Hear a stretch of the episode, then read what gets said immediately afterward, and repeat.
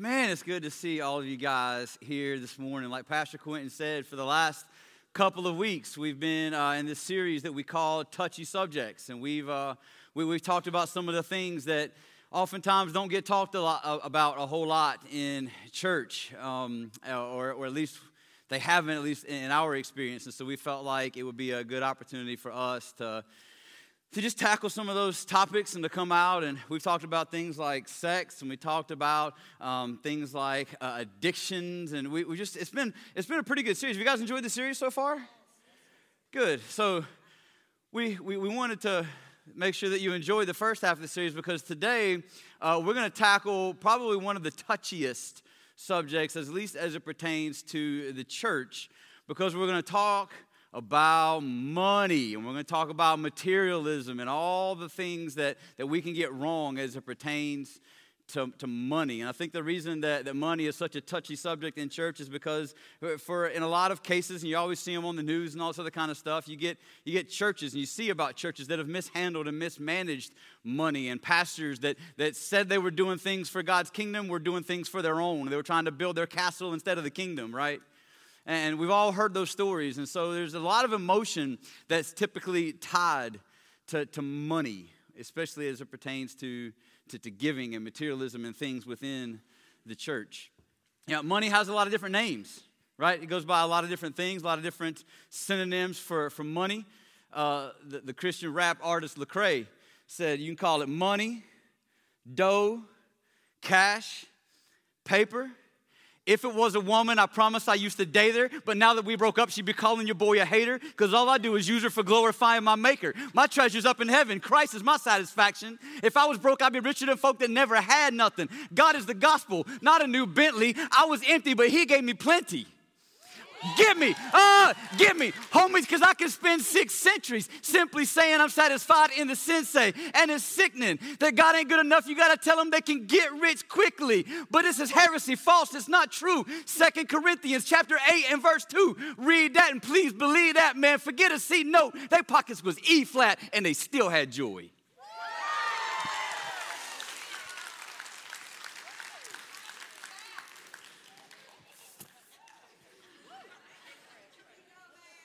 So, so, some money, right? Now, last year, we, we talked to you guys about, about how to study the Bible. And we said that when you study Scripture, two of the things that you have to identify as, as you unpack a passage of Scripture is you have to know who wrote it and you have to know who they wrote it to. And there's a book in the Bible written by, a, written by a man named Paul, written to a man named Timothy. Now, if you're not familiar with this relationship or who these guys were, Paul was uh, on a missionary journey. Paul went around, he planted all these churches, and then he would he, he continued on his journey, so he would leave people in charge of the churches that he planted.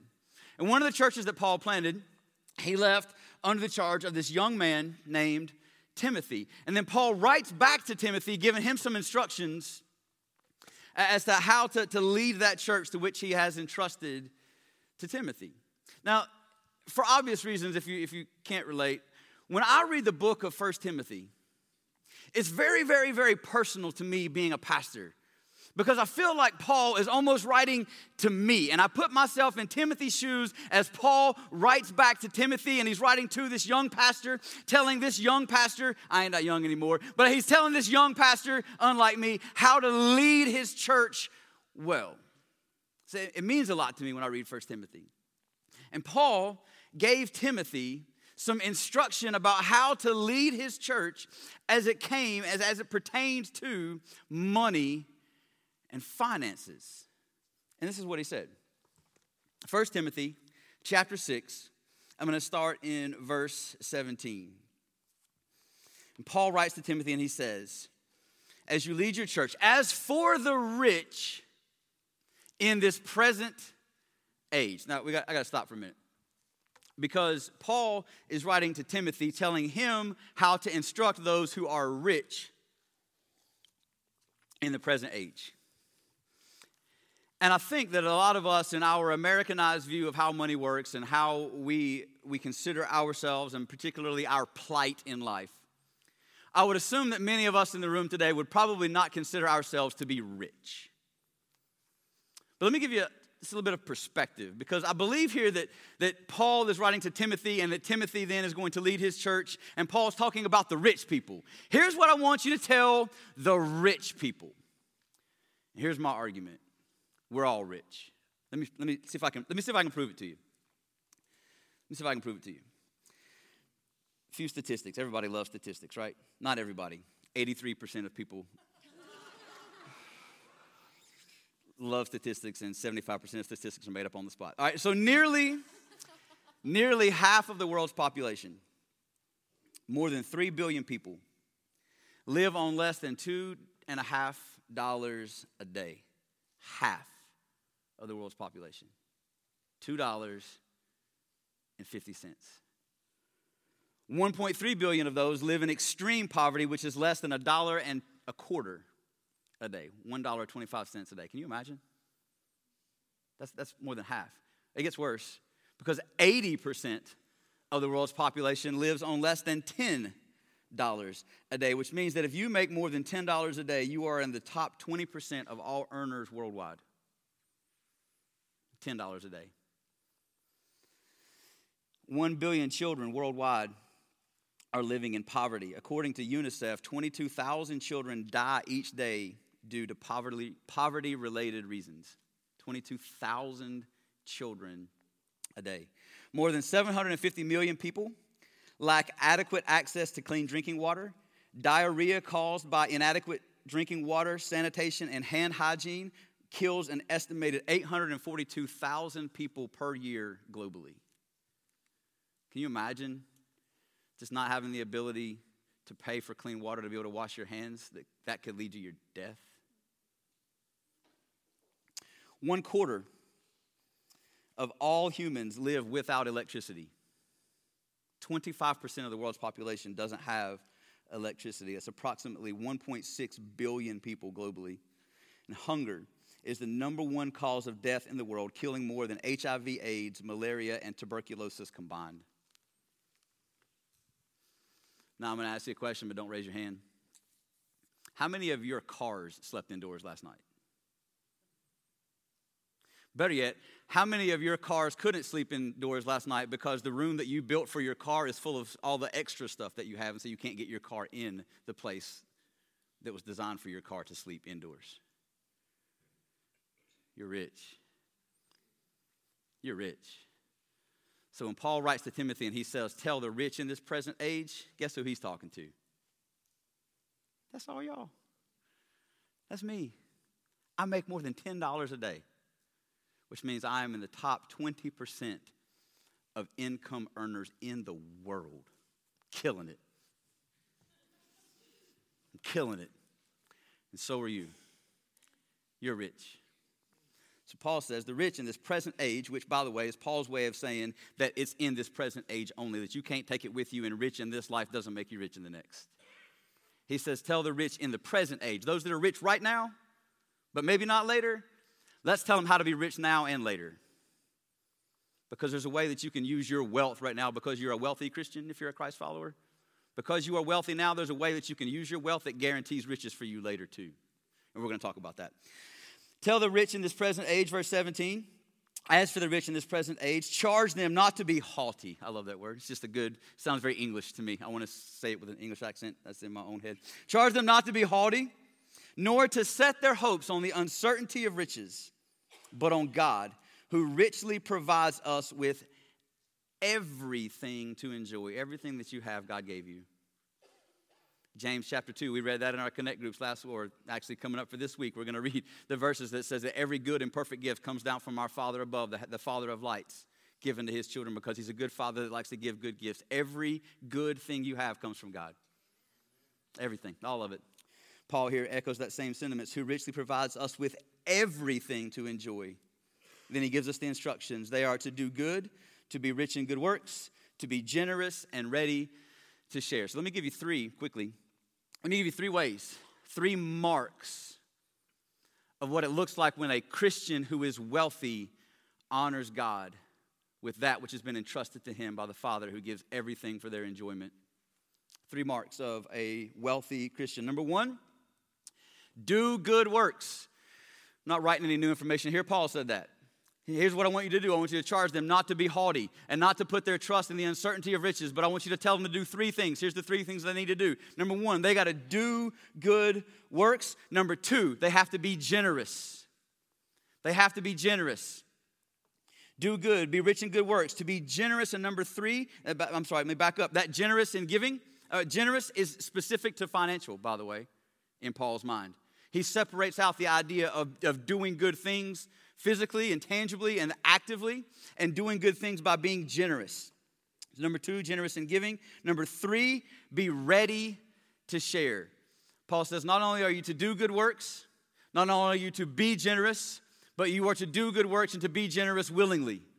There should be a willingness to your, your desire to do good with that that God has entrusted to you. So do good works, be generous, and be ready to share. See, generosity is the antithesis to greed. You can't both want to keep it all for yourself and have a desire to give it away. You can't do both. You can't feel both. You can't think about both simultaneously. So, Paul says that we should be generous because it keeps us from being greedy. And then Paul sums it all up and he gives us the, the promise based on the premise. I, we've talked about this before, but maybe not, not lately, so let me, let, me, let me give us all a reminder for those that, that haven't heard this before. Every promise in Scripture is based on a premise of obedience. That God makes a promise based on a premise. And so the promise, right? The, the promise is what he's getting ready to give us, but here's the premise do good works, be generous, do it willingly, be ready to share. That's the premise. Here's, that's, that's what you do. And then here's what God promises, Paul says, verse 19. Thus, or because of everything we just talked about, storing up treasure for themselves as a good foundation for the future. Listen, Paul's not talking about retirement, Paul's talking about eternity. Paul says, Do good works, be generous, be ready to share. Do it willingly because it is preparing for you a foundation for your future that is after your time on earth. That eternity is what hangs in the balance. then he, he reiterates the point. Storing up a treasure for themselves is a good foundation for the future, so they may take hold of that which is truly life. Do you want to really live? Do you want to know what it feels like to really be alive? Do you want to know that you have the promise of, an, of a life after your time here? Because that's what Paul's talking about. Paul says, man, the, the real life, the true life, the life that all of us really want to live has nothing to do with how well you experience life now. It's all about how you're going to experience life after your death on earth. Paul says, store up a foundation for the future because that's really life. But not only is, is this about life later, but, but I think Paul here says that, that truly true life starts not, not when we die, but true life can start now and continue into eternity. Paul, we don't have to wait to experience true life. We can experience true life in the here and now. But there's a key, and Paul has already given it to us, but I'm going to surmise it for us and something that you've heard us say a few times from this stage already. But it's a principle that I don't think we can repeat often enough, so I'm going to repeat it again today. Even if you've already heard it and you're tired of hearing me say it, you're going to hear me say it again. And here it is, write it down. Generosity unlocks something in you that nothing else can unlock. Generosity will unlock. There, listen, there is a part of you, if you're not a generous person, and I don't, I don't know all of you personally, if you are not a generous person, if you are greedy, hold to yourself, do all things for you because the world revolves around you and it's all about you and you only and everything's about you and it, the sun rises and falls with how good you do or don't feel. If it's all about you and you are not a generous person, if you do not give of yourself for the benefit of other people, there is something locked inside of you. There is a fullness of life that you have yet to experience because that's true. Generosity will unlock something in you that nothing else has the ability to unlock. You can do all the things in the world that promise you to feel like the fullest version of yourself, but until you become a generous person, you'll never truly live. That's what Paul said. Tell the rich in this present age not to put their hope in the uncertainty of riches, but tell them to be rich in good works, to be generous, and to be ready to share it. You see, having money and stuff, that's, that's not the problem. Listen, I got nothing against money. I like money. I like it. I like having some of it. I like being able to spend it and buy things that I enjoy. Money is not the problem. Stuff is not the problem. You know what? I like stuff too. I was up here last week with my tools. I love my tools. I buy lots of tools. I'm good friends with Scott Harwell that drives a what I call the rolling toy box because it's full of tools, and I want to go play in Scott's van. It's like the never mind. I'm, there's, I'm, I was there's, there's a never mind. I'll tell somebody later. Having money and stuff is not a bad thing. I like having stuff. It's when money and stuff has you. Having stuff's not a bad thing. If having stuff was the problem, listen, if having stuff was the problem, that means that you could go live off the grid, grow your own food, make your own whatever, like just live completely simply, make your own clothes, have two, two shirts, one pair of pants, a pair of socks, and one pair of shoes, live completely off the grid all by yourself, simply, and you can still go to hell. Right? Like living simply doesn't guarantee you heaven. Stuff is not the problem. If stuff was the problem, then getting rid of stuff would be the solution. That doesn't guarantee you anything, getting rid of stuff. The problem is not having money and stuff at all. The problem is how we view our role and purpose in this world. The reason that we're here. John Piper says that we are to have a wartime mentality as it pertains to our mission on the earth. Wartime. Live like we are on mission. And that every part of our being, every facet of our life, including our money, is lived and leveraged for the good of the mission and the good of the kingdom. Did you know that in the 1940s, they would stop sporting events to go look for bobby pins because metal was so precious? The First World War, Second World War. Did you know that, um, that during in the same Second World War in the 1940s, that Americans were restricted to three gallons of gas per week? that they shut down industry of making cars, building houses, even creating vacuum cleaners because all of the resources for the country were leveraged for the outcome of the war. The mission was the most important thing. We should live that way as followers of Christ, on mission, like eternity hangs in the balance, like there's something important at stake. And we should leverage every influence and every resource that we have at our disposal for the outcome of the mission. I don't know how many of you are in the military, but even if you've ever seen a movie about the military, you know that people are heralded for their sacrifice when they put the good of the mission above their own welfare. We call them heroes, those that sacrifice themselves so that the mission gets accomplished. Every single one of us who call ourselves a follower of Christ, the scriptures are clear that we fight a war that's going on in a realm that we can't even see that we fight against powers and principalities and evils in a world that we don't have the eyes to be able to comprehend or understand. But that we fight a war on that realm, though we cannot see it, it is going on around us daily. And we are to live like we are part of the mission that will accomplish the victory that God has already set in place. But it requires us to live with the mission in mind, to live with eternity in view. And so, as Paul writes to Timothy, He says, Tell the rich among you, essentially, to live with eternity in view. Like, like there's a mission to be accomplished, like there's something that needs to take place, like something that needs to happen. So, this would be my, my challenge to you, because here's the responsibility that I feel as, as one of your pastors, and there's two other pastors on staff, and I think we, as, as a pastoral leadership team, and we as a church, we have an obligation to you who call Fusion City Church home to provide you opportunities to participate in the mission. That, that's our role. As, as we are, are charged with leading or helping to lead your spiritual journey, you're personally responsible for. That's another sermon for another day. Like you got to be responsible for your own spiritual journey, but we who are leaders of the church are responsible to help you along the way. And I think that part of helping you do that is to provide for you opportunities to engage with the mission, to take ground for the kingdom, to make a dent in the enemy's plans to destroy that which God is trying to accomplish. Now that's, that's, what we're, that's what we're here to do. To, to lead to the best of our ability, as closely as we can follow God, to do the things that God would have us to do, and to help you do the same thing.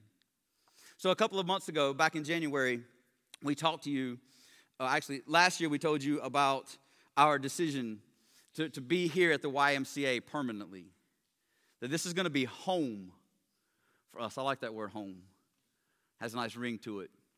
There's something about home that feels safe and that feels secure and that feels permanent. And we decided that, that we wanted to have that feeling about the place where we do church. And so we were going to stop looking at other places to go do ministry. And we were so excited to partner with the YMCA here because they have over 3,000 people that, call, that are members of the YMCA. That's our community coming to a place, a localized central place where people come on a weekly basis to work out, to play basketball, to swim in the pool, to do all, the, all of the incredible things that the YMCA offers. And there are people coming to this place, and we wanted to be part of reaching those people, ministering to those people, because, man, what an incredible blessing to have a place where, where the community comes to you if you're the church. We wanted to be part of that. And so we made a decision to, to, to put our stakes in the ground here, our foundation in the ground here, that this was going to be home for us.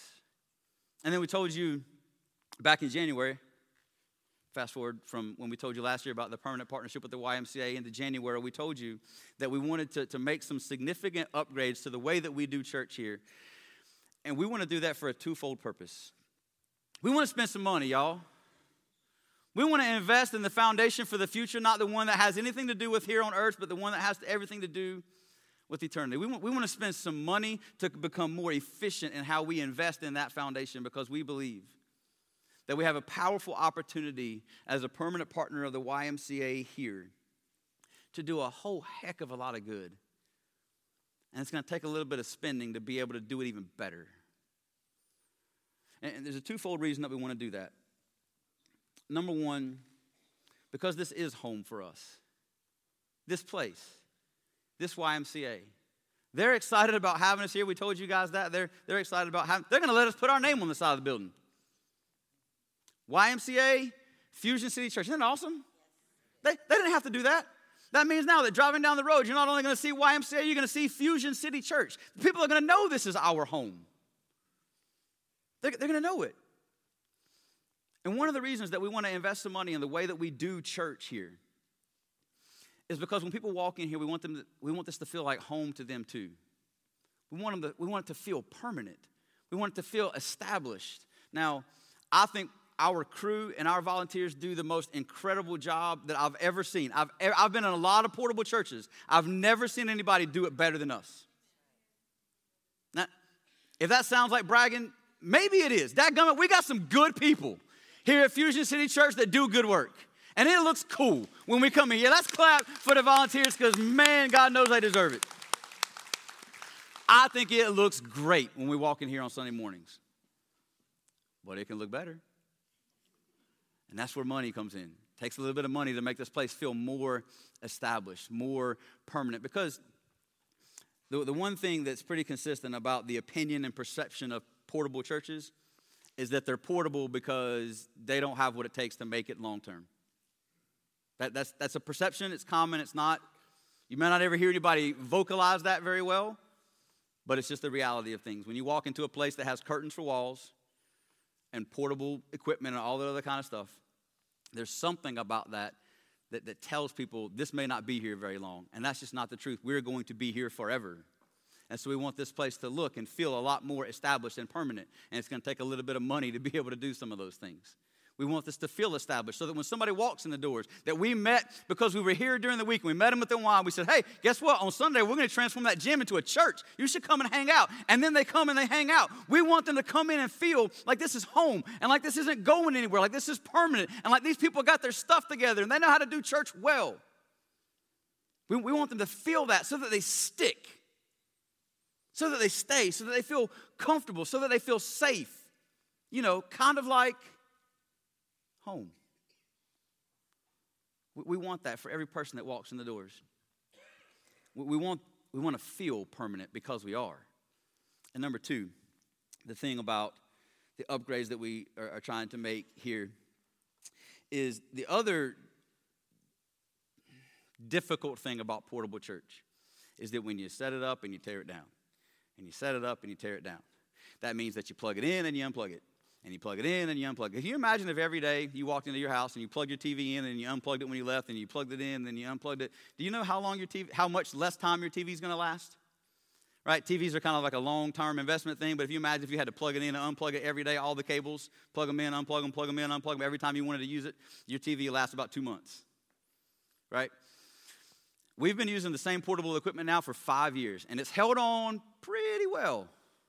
It's done, it's done. I've been pretty impressed with some of the, the products that we've bought. But a lot of the things that happen here that you don't get to see is that on Sunday mornings, we plug stuff in that last week it worked when we unplugged it, and this week when we plugged it in, it didn't work. Because it's been plugged in and unplugged about 500 times now. And things get loose, wires get jostled or whatever, and so we spend a lot of time troubleshooting on Sunday mornings as we set up. And then sometimes problems happen after we get it all set up. Last week, I don't know how many of y'all know, but I'm, I'm pretty tied closely to the lighting and things that happen here. Last week, we had a light that was flickering. See, some of y'all didn't even know. You're like, really? We didn't know. I knew because I'm sitting in the back, like my eyes twitching. Every time the light would flicker, my eye would twitch. And there was nothing I could do about it. It was hanging up there. And it was flickering. So I was on stage last week preaching, and it, like I, I'm, I'm half thinking about the message I got to preach, and half thinking about I got to take that wire and undo it and plug it in. Like I'm, our stuff's starting to tear up a little bit. The more permanent you become, you plug something in one time, it stays plugged in forever. and that sounds so cool to me, especially as a lighting guy. You plug a speaker in and it stays plugged in forever. You don't ever have to unplug it. It just it's going to hang up there in the ceiling. That screen that we set up every single week there's a button snaps on the side. You have to push the buttons in, and you have to build the screen every single week. And it's on two aluminum legs. It's 16 feet wide and nine feet tall from the part that you can see. Guess what? That's a lot of space. That's a lot of span for some aluminum pole and aluminum pipe to hold. Right? Imagine this with me. Imagine a screen that descends from the heavens.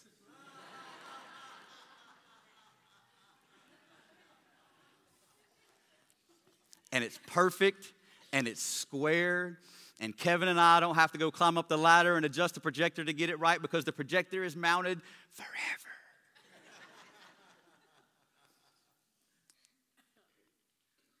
and that does two things for us. Number one, significantly decreases my stress level. All right? There's nothing more important than me. It's all, it's all about me. It's, it's just, that was the first half of the message. I'm still working on that. But the second thing that it does is it, it makes our volunteers more efficient. I guarantee every volunteer that has to touch screen, stage, lights, and all that other kind of stuff right now are going, yes, let's do this, because they're excited about it. But number two, for the people that walk in those doors on Sunday mornings, there's going to be a higher level of quality. The things that we would like to buy and purchase and upgrade are going to be better equipment than we have now. They're going to be permanently installed, which reduces wear and tear. It's going to create a distraction free. Listen, we're all about removing distractions here. That's why we make your kids go in the other building because we want distraction free worship environments here. When you come in and you sit there, if God is working on your heart and you're about to give your life to Jesus and a light flickers or the screen goes out or something goes wrong, that is a complete opportunity for, for you just to lose train of thought, to, to miss the moment. And that doesn't mean that God can't do it again and that, that what happened wasn't real, but, but it's a distraction. And we're trying to create distraction free environments. And so that's another reason that we want to do the upgrades and the changes that we want to do here so that we create an environment so that person that we meet here because our church is hanging out at the Y during the week and when we invite that person to come in on a Sunday morning and do church with us in the room that we transform to look like this every Sunday, that they get to worship uh, distraction free and they get to feel like they're home, they're safe, they're secure, and it's going to be here forever. Because it is. There's a lot of value in that. And so we're going to ask you to partner with us to make this place feel more like home than it already does so that we can create distraction free environments where things don't go wrong, where it feels like it's something that's going to be here for a long, long time because it is. Let's pray together. Father, this morning as we think about all that you've entrusted to us, God, we are the rich. We have so much to be grateful for. And God, we, like Paul and James, we recognize that every good thing that we have, every resource that we can put our hands on, whether it be financial or tangible, God, we have those things because you are a good father who gives good gifts to his children. So, Father, we thank you that you've entrusted us with so much. God, now it will be my hope and my prayer as we talk about how to make this place feel more permanent, that you would impress upon our hearts, God, the decision you would have us make with how to partner with Fusion City Church to do it better, more distraction free, more efficiently. God, not because we want people to brag about how awesome Fusion City Church is, but because we want people to come to know you.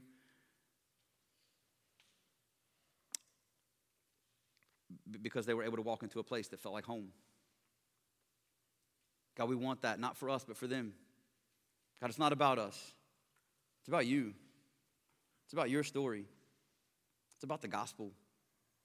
It's about how you want to use us to accomplish your will of having more and more people come to know how loving of a heavenly Father you are to them.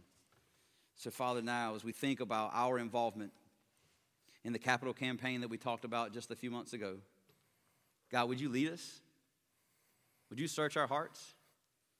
Give us the discernment to be able to decide how it is that you would have us to move and what you would have us to do. We thank you, Father, for who you are, for how you're loved, for your Son Jesus, the hope, the peace, and the promise that we have through him. It's in his name I pray. Amen.